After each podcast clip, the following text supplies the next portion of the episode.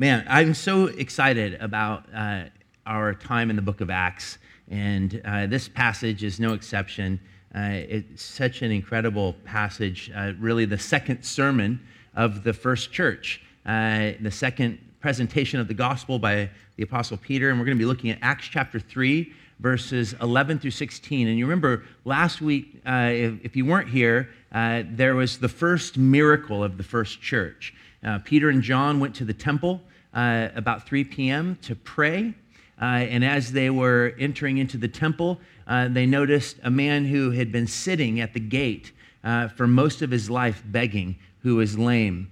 And Peter looked at him intently, we're told, uh, and he said, he said, Listen, silver and gold I do not have for you, but in the name of Jesus, rise up and walk. And he extended his hand to this this man who had been lame from birth, and, and the man grabs his hand and he is fully restored. And what we're gonna, what's going to follow is the, the intense uh, chaos that, that followed this, this miraculous event where basically all the people in the temple began to gather in the courtyard around Peter and John. And this man who's been healed, who's joyously praising God for this wholeness that he's experiencing for the first time in his life. Everyone knew this man because they walked by him daily. Uh, and, and here he is standing and dancing and praising God. And you can imagine the scene that it would cause. And what we're going to see is how Peter utilizes what I call a living illustration to redirect everyone's attention away from himself and from John, and even utilizing the man who's been healed as a witnessing tool to the person of Jesus, who is the one who actually healed the man. And it's a powerful picture on what does it mean to be a witnessing church. Uh, it's a powerful picture about the, the necessity of keeping our lives built around the centrality of Christ. It's a powerful gospel message on the power of the name of Jesus. And I want to just, just present to you uh, that it is important for us, as we are called to be witnesses to the gospel, to be able to actually explain to people the hope and the joy that is within us. And when we think of witness, I often talk about the power of our witness. We're not called to be lawyers, uh, we're not called to argue people into the kingdom of heaven. What we are called to be is witnesses. That is, witnesses that, that testify uh, to to the reality of what is working in us and through us. Uh, we are called to testify to the person and the power of Jesus Christ. And there is power in that name. It's why that name is uncomfortable for us to speak. It's also the reason that that name is uncomfortable to hear by those who are lost, because that name is an offense to those who are perishing, but to those who are being saved, it is power, it is beauty, it's the gospel.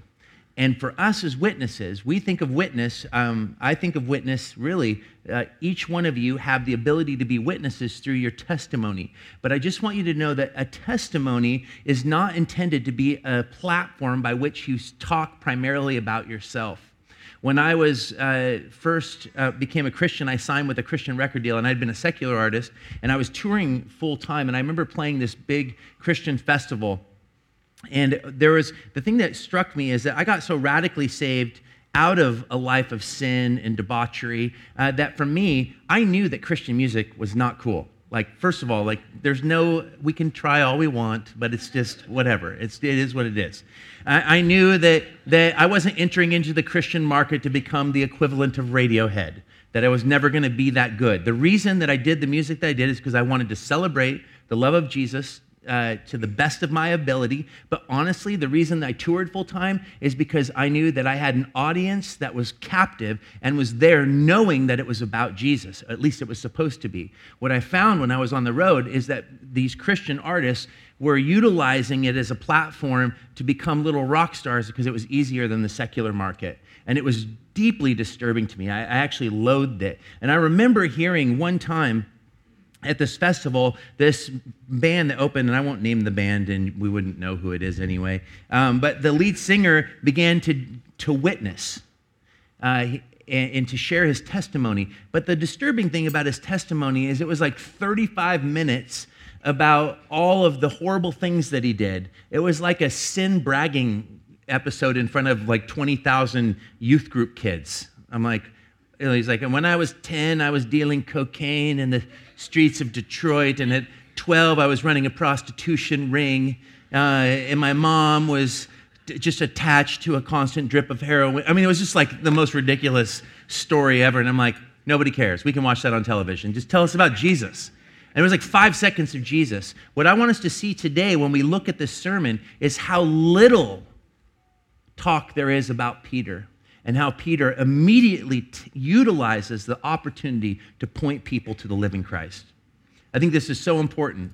It's one of the reasons I have Gerry Breshears listen to all my sermons. Uh, and actually, when I got back from my sabbatical, I remember I took the first five minutes of the sermon to talk about what I did on the sabbatical. And I showed up in Gerry's office, and he goes, The first thing he said, I literally like walked in the door and was just sitting down. He goes, Way too much of you in that sermon. I'm like, Jeez. just trying to share with them what I did. um, but I ask him for that kind of critique because if I'm not preaching Jesus, if we aren't preaching Jesus, we are not functioning as the church. So, with that said, let us consider the name of Christ, the powerful name of the living Christ. In verses 11 and 12, this is the outcome of this miraculous event. It says, While he clung to Peter, that is the man who is lame, uh, Peter and John, all the people, utterly astounded, ran together to them in the portico called Solomon's. So here they are in the courtyard in, uh, in Solomon's portico. And when Peter saw it, he addressed the people. And what does he say? He says, Men of Israel, why do you wonder at this? You should know better. Why? Look what he says. And why do you stare at us as though by our own power or piety we have made him walk? Why are you looking at us like we have some sort of magic ability? Why are you putting your attention upon us? And here, Peter takes the opportunity for redirection of attention, and now he's going to actually speak to this very Jewish audience to reveal to them that the Jesus that they are experiencing the power from, the Jesus that was crucified, the Jesus that they saw risen from the dead, the Jesus that they witnessed ascend to the right hand of the Father, the Jesus that sent the Holy Spirit uh, into their lives, that same Jesus that healed the lame man through them is none other than Israel's Messiah.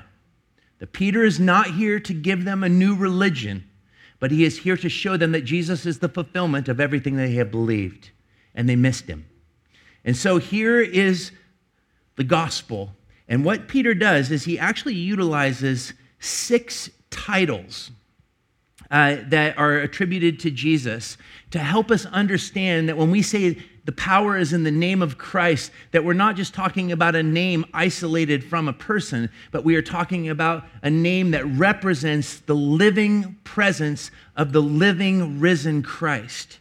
And each title that Peter utilizes is actually speaking in to that collective memory of the Jewish people, to their sacred scriptures, showing them that this Jesus is actually your Messiah.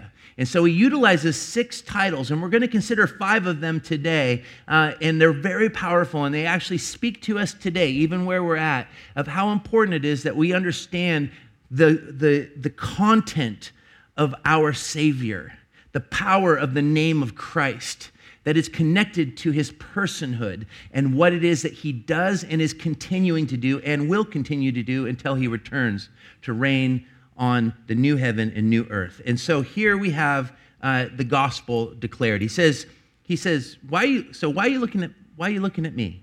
Why are you looking at us? This isn't our own power. He says, the God of Abraham, the God of Isaac, and the God of Jacob, the God of our fathers. Right there, Peter is not preaching a new religion. He is calling their memory back to the, the, the basic foundation of the Jewish faith. He says, This Jesus is the fulfillment of all that we believe as Jews. And, and so he says, The God of Abraham, the God of Isaac, and the God of Jacob, the God of our fathers, glorified his servant. And uh, he says, His servant Jesus. But I want us to stop there with the first title that he utilizes, and it is the title of servant. He says, The God of Abraham glorified this servant, Jesus. And so he utilizes the word servant, and immediately, those Jewish listeners, and believe me, they all knew they weren't, they weren't living in a vacuum at this point. The, the death of Christ is still fresh on their minds. the person of Jesus, the power of his earthly ministry. They knew who Jesus was. Peter is connecting the dots of their scriptures with the person. And he says, servant, which would immediately draw to the mind of those, those, those uh, zealous Jews who, who understood their scriptures and were waiting, awaiting their Messiah, not knowing that they had missed the Messiah. They, he would have spoke to them the language of Isaiah, God's chosen servant. In Isaiah 42 1, remember, it's the very verse that Jesus himself spoke when he entered into the temple uh, after he was baptized uh, and received the, the filling of the Spirit. He says, Behold, my servant whom I uphold, my chosen in whom my soul delights. I have put my spirit upon him. He will bring forth justice to the nations. And what I want to point out in this utilization of this word servant is, is it really speaks uh, not so much of a slave, but it speaks of an ambassador. What Peter is saying about Jesus in this particular phrase is he's saying he's drawing their attention to Jesus as the fulfillment of the sacred scriptures, that he is God's chosen suffering, the suffering servant of Isaiah, and that he also is drawing his attention to that you saw yourself the person of Jesus. Everything he did as an ambassador to the Father was a reflection, a direct reflection of God's very character. I think this is super important for us to recognize that when Peter begins to talk about Jesus as the servant, he is pointing him out as the one who is the ambassador, the revealer of God.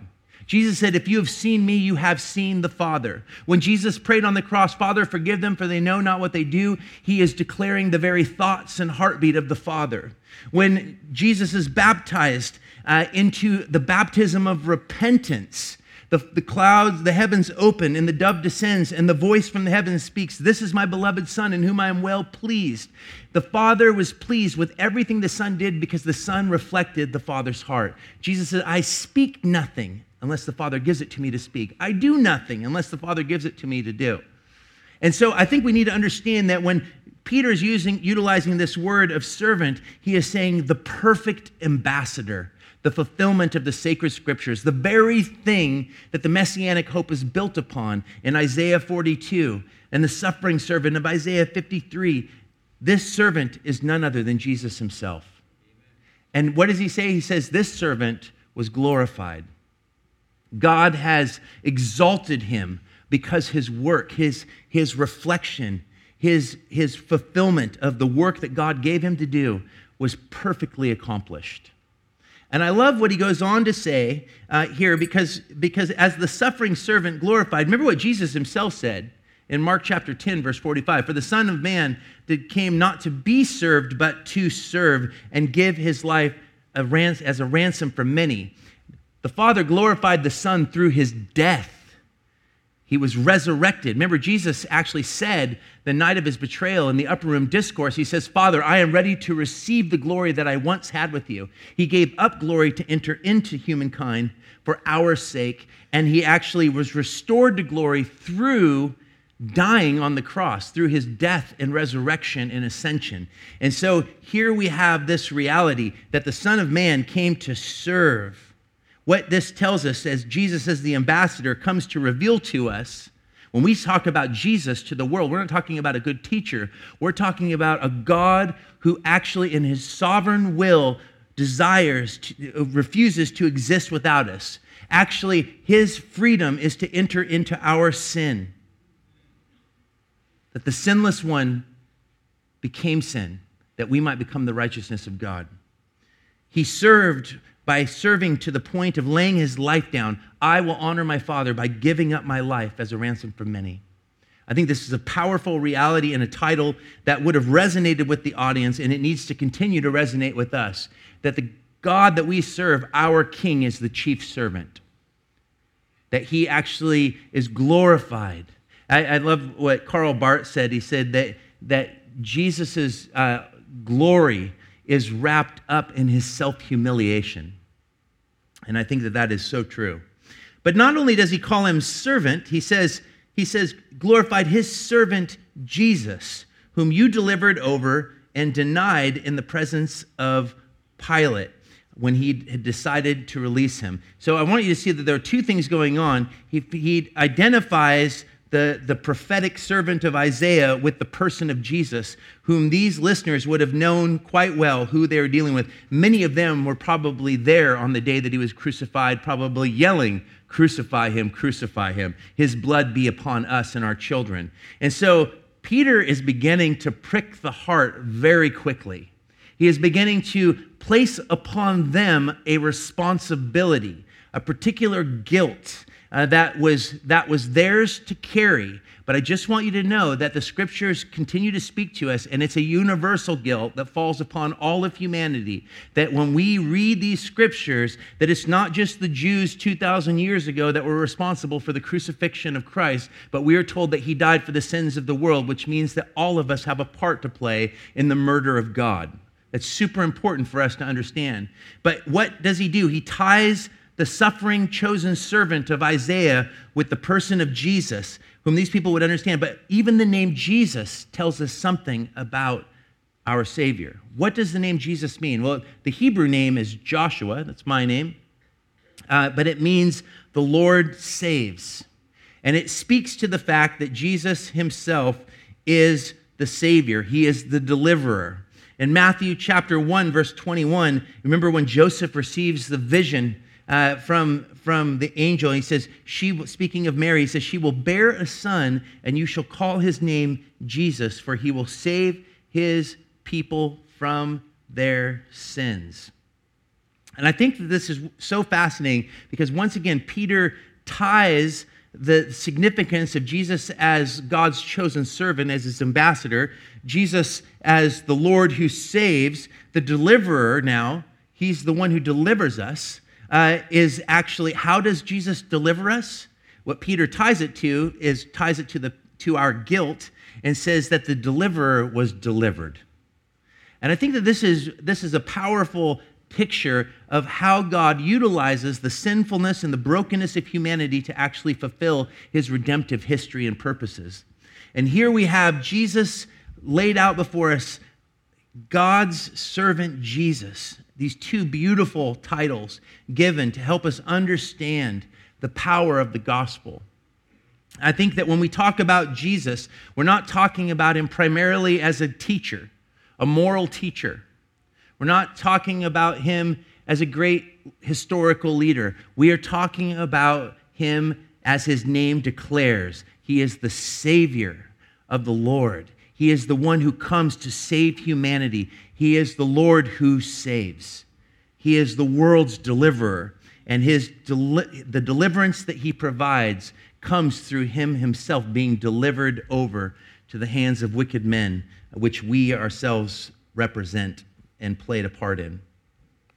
The third title that he gives is a fascinating one. He says this he says, The God of Abraham, the God of Isaac, and the God of Jacob, the God of our fathers, glorified his servant Jesus, whom you delivered over and denied in the presence of Pilate when he had decided to release him. So he's pointing out, remember your guys' blame. Remember what you did. Pilate wanted to release him. Pilate said, I see no blame in this man. And yet you delivered him and denied Pilate the ability to free him. And then what does he go on to say? But you denied and here's two more titles the Holy One and the Righteous One, and ask for a murderer to be granted to you. So let's consider the third title that's applied to Jesus it is the title of Holy. Now, the Holy One, once again, Peter is playing on, on the Jewish scriptures. Psalm 16:10 one of the great messianic psalms says, For you will not abandon my soul to Sheol or let your Holy One see corruption. Notice how he's helping them see that the prophecies all predicted that the Messiah would die, but would not see corruption. He would be resurrected. And, and think about this in Luke 4:34. Who's the first person to identify Jesus as he truly was?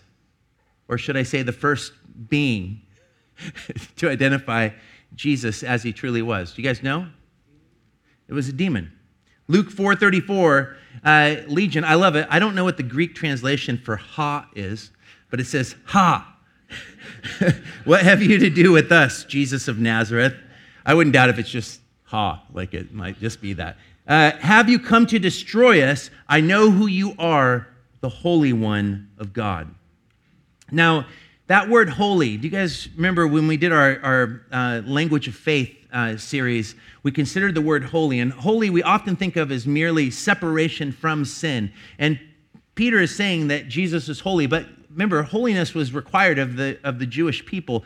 God said, Be holy as I am holy. You will be a royal priesthood to the nations. But they failed that ability. And what holy means is not simply separation from, but it also means dedication to as the ambassador of the Father, the one who represented the exact imprint, as it says in Hebrew, uh, of, of the Father. God's final word is wrapped up in his Son, Jesus. He is the holy, he is truly the Holy One. That God says Israel failed on its, uh, uh, in its part to actually represent God to the world. And God says, But through your failure, I will bring forth a Messiah who will actually represent me in everything. And here he is, the Holy One. And Peter says, This is the Holy One whom you denied, who you rejected, who you delivered over to be murdered. And I think that when we think about holiness, we need to think about Jesus. When we talk about the person of Jesus, we are talking about the one who is the, who is the ambassador of God, the servant who laid down his life for the good of others. We are talking about Jesus, the Lord who saves. We are talking about the Holy One, the one who is truly dedicated to God in everything he did and completely set apart from sin. And he was denied. The Holy One was denied. But he isn't just the Holy One, it says he is the righteous one as well. And his holiness is his dedica- was his, his absolute dedication uh, to God. In fact, I would just want to just add one more thing. Uh, N.T. Wright, actually, in his commentary on this passage, had a really beautiful thing to say about the holiness that Peter wasn't merely uh, drawing their attention to the scriptures, but he was also speaking from his actual experience with the living Christ. And he said his closest followers and friends had had ample opportunity to see his life close up at first hand, and they continued to be astonished at the sheer God centeredness, the utter integrity, and the total love which Jesus always displayed. He was holy. He was holy. And Peter points out, and you denied him. You denied him. And then he says, the righteous one. And the righteous one, think about this. What is Peter beginning to do now? He's beginning to move their attention that the Messiah was this man Jesus, but this man Jesus, who is the Messiah, is also God Himself. And here we see the Trinitarian thrust begin, begin to come into view. Because for him to call him righteous, you think about uh, this reality of Isaiah 53, verses 11 through 12. Out of the anguish of his soul, he shall see and be satisfied. By his knowledge shall the righteous one here he is using an exact title from the prophecy of Isaiah. My servant, there's that phrase again, make many to be accounted righteous, and he shall bear their iniquities. Therefore, I will divide him a portion with the many, and he shall divide the spoil with the strong, because he poured out his soul to death and was numbered with the transgressors. Yet he bore the sin of many and makes intercession for the transgressors. Now, this utilization of the, for the Messiah as the righteous one actually flies in the face of what Jesus himself said to the young rich ruler, because righteous can be defined as, as good or just. And remember what the young rich ruler said to Jesus when he came to him? He said, Good teacher, what must I do to have eternal life? And Jesus' immediate response is, Why do you call me good? There is none who is good but God. What is he doing? He was saying, You're not good, and I am God, is essentially what Jesus was declaring. And I think that it's important for us to remember that Paul himself declares, reciting Romans 3:10, he says, As it is written, none is righteous, no, not one. He's, he's pulling from Psalm 14, which says, There is none who is good, no, not one. And so Peter here, in declaring that Jesus was the righteous one, the Holy One, is declaring that he is one with God. He is declaring his deity in this moment. But he is also saying once again to these Jewish listeners, He is your Messiah and you missed him. Not only did you miss him, but you actually turned against him. You turned against him. The righteous one, notice what he says uh, about the righteous one. He says this he's, I think this is so powerful. He says, But you denied the holy and righteous one and asked for a murderer to be granted to you. And there he says, You preferred an unrighteous man, a killer, over the righteous Son of God. You gave preference to an unrighteous person rather than giving your allegiance to your Messiah. What is Peter doing to these people? You imagine if I was like in the front row, like I'm so pumped that the, this miracle happened, and I'm like a Jewish listener, and I was there when Jesus was crucified, and I was one of the people like, crucify him, his blood be upon me and my relatives. At this point, and, and all of a sudden, Peter is connecting the dots of the scriptures, and I'm like, oh yeah, all the prophecies said the Messiah would suffer and die. I did that. And then you just be like the sneaking back into the crowd. That's what I, I kind of imagine like people like they're all crowded and then it's just like the slow like oh that's this is not fun. They are pricked in the heart. Uh, and i think that this is a powerful powerful picture of the, the robust realities. You know there are 220 titles given to jesus in the scriptures? That's how beautiful how amazing our christ is. Like jesus is a word that needs to be filled out with a robust understanding that the scripture isn't talking about a two dimensional guy that lived 2,000 years ago, but it's talking about the living God who is with us and present and available to us right now, Amen. the righteous one. And then look what he goes on to say. I think this is, this is so powerful. He says, And you ask for a murderer to be granted to you and you killed the author of life. What an incredible oxymoron that is. You killed the author of life. You released a killer and you took the life of one who is innocent, the author of life. Uh, it, it's incredible. And he says, Whom God raised from the dead to this we are witnesses. Well, let's consider this, this last title uh, that we're going to think about today, and that is the author of life. And that word author uh, is the Greek word where we get the word architect. Uh, or originator. In fact, in Hebrews chapter 2, that very same word is used of Jesus in, chap- in verse 10. It says, For it was fitting that he, for whom and by whom all things exist, in bringing many sons to glory, should make the founder of their salvation perfect through suffering. The founder, the architect of their salvation. Jesus did this. He actually architected the salvation of humanity through his suffering. Again, in Hebrews chapter 12, verse 2, that same word is uh, used again, looking to Jesus, the founder, the architect, the originator, and perfecter of our faith, who for the joy that was set before him, what is the joy? What is the joy that's set before Jesus? It's you. You're the joy that's set before him. I, I've heard people interpret that verse as the joy that was set before him is the, is the opportunity to be restored to the glory, uh, to glory with the Father. I'm like, no, that's not the joy. If that was all that his joy was, he wouldn't have left his Father. The reason that he, there was joy that was set before him, the reason that Jesus even tasted the death on the cross, the reason that he who knew no sin became sin, that we might become the righteousness of God, is because we are his joy. Because God is not content to exist without you, because he loves you, because he's crazy about you, even though, as Peter is pointing out, we all are responsible in his death, that we all play a part in his death, that we murdered God and that we still to this day continue to murder God in our hearts when we give our allegiance and our devotion to things other than Jesus. And let me just remind you that sin is not the little things that you do wrong. Sin is the rejection and a rebellion of God's sovereign rule over your life.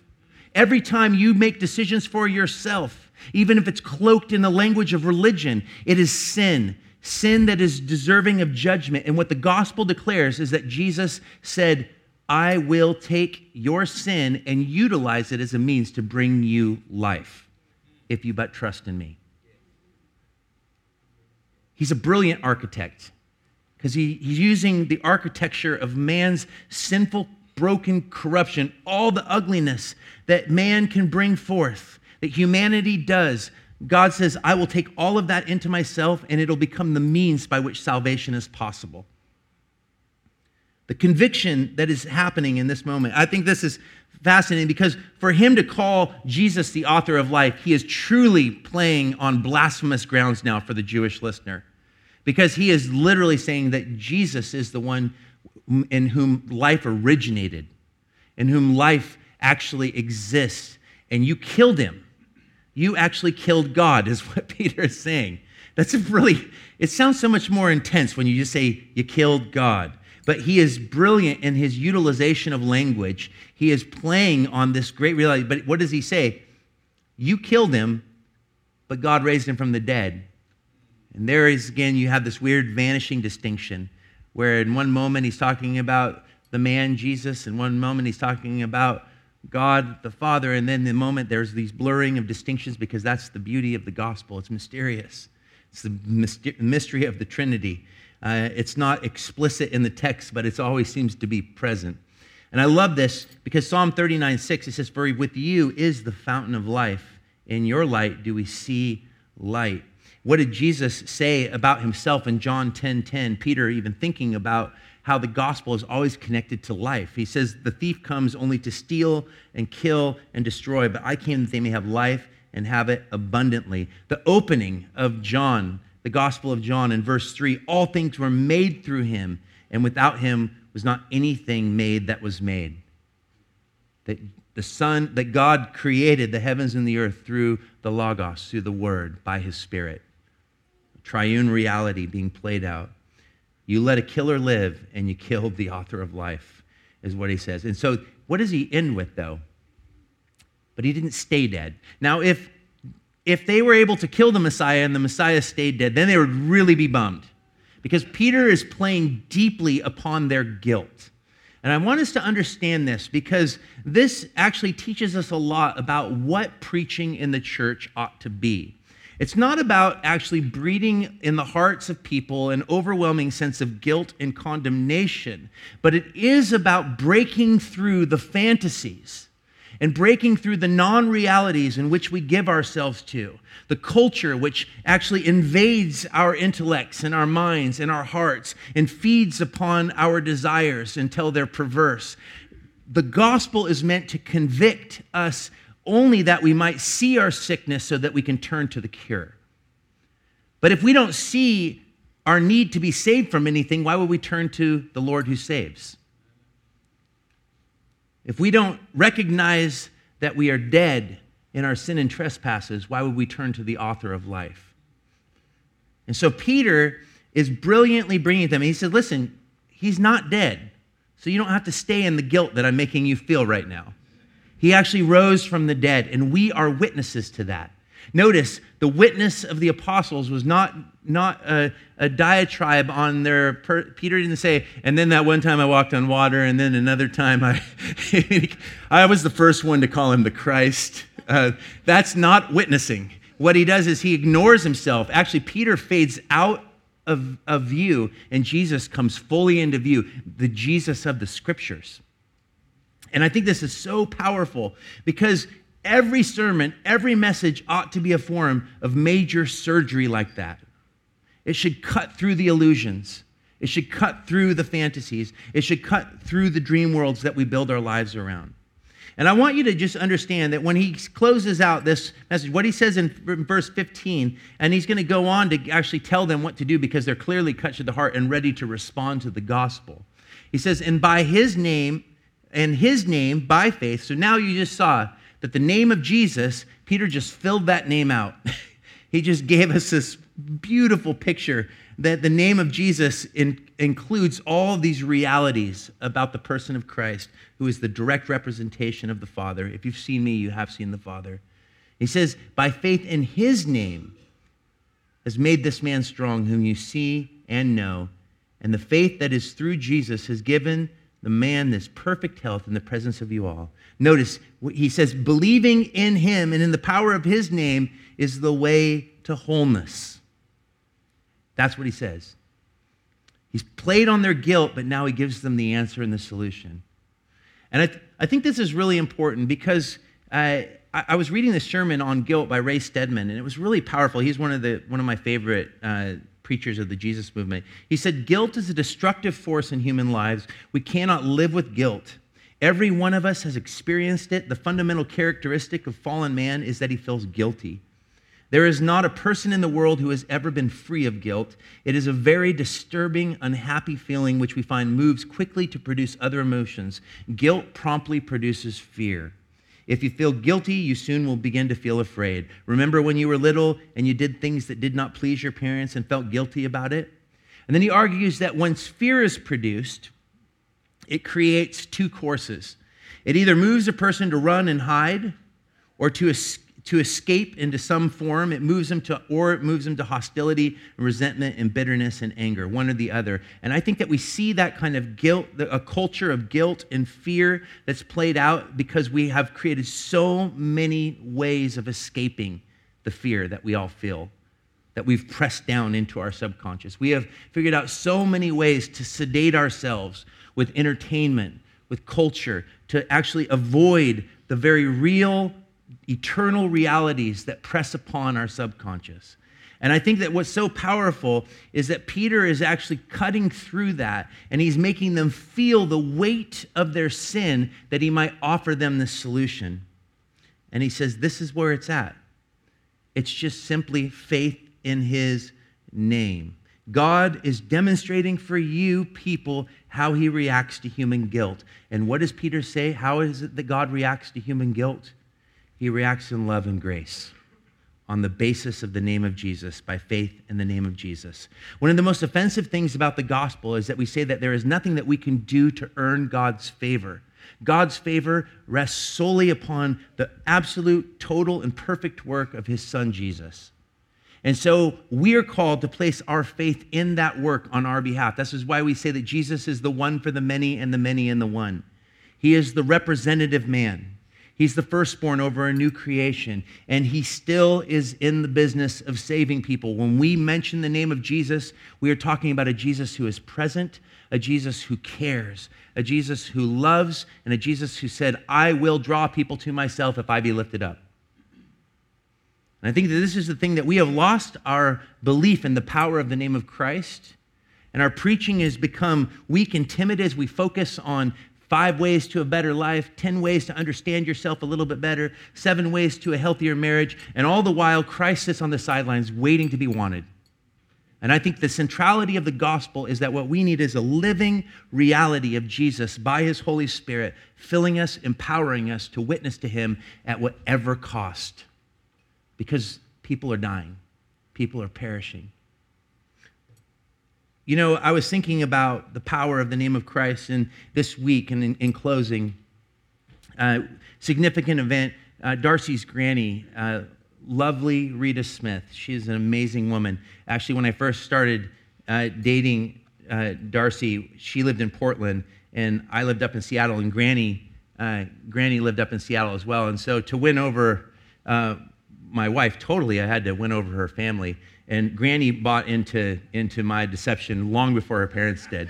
Uh, and I remember I took Granny out on this little this date to her favorite restaurant, which was Spaghetti Factory, uh, down on the water waterfront. Granny uh, actually just just went to be with the Lord uh, on Friday, uh, and was crazy is that she was just with us a few months ago, and she's a healthy one. Like probably less than a few weeks ago, she was probably on a ladder trimming her apple tree, lived on her own. Her husband passed away over 25 years ago, and she's refused to go into a home and lives in her house and takes care of her kitty. And she is beloved by her community. She's been a part of one church for 50 years. And she, unlike most of us, thinks it's blasphemy uh, to ever miss a Sunday if you're home. Uh, like the only time she misses church at home is because she's here to go to church here. Where much, I remember she came on Christmas and she's Lutheran. She's, she's Lutheran, and so very devout Lutheran.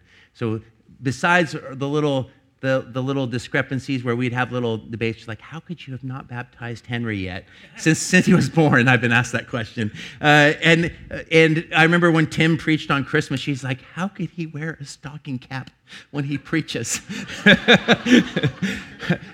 the, thing, the reason I mention Granny is that, is that Rita lived a life transformed by, the, by a recognition that Jesus was real and with her. The name of Jesus was more than a name. The name carried for her the actual living presence of Christ.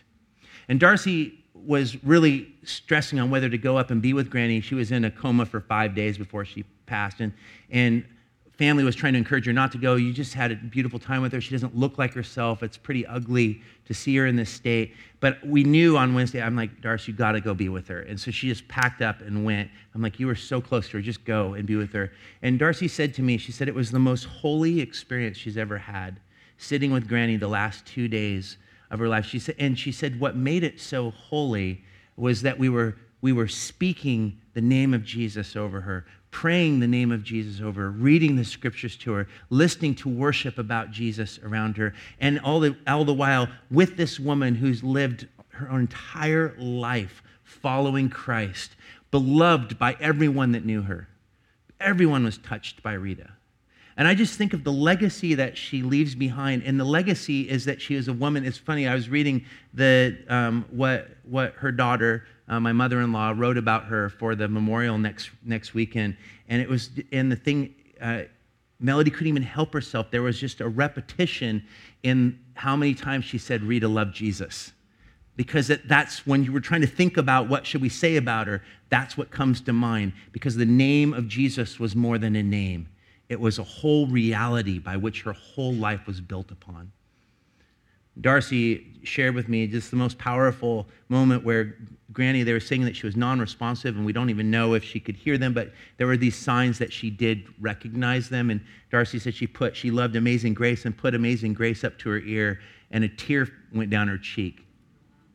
That the, moment, the morning she died, Darcy said, Granny, I got to go home to my family, and I just, I need to see you go be with Jesus. I don't want to leave you before you go.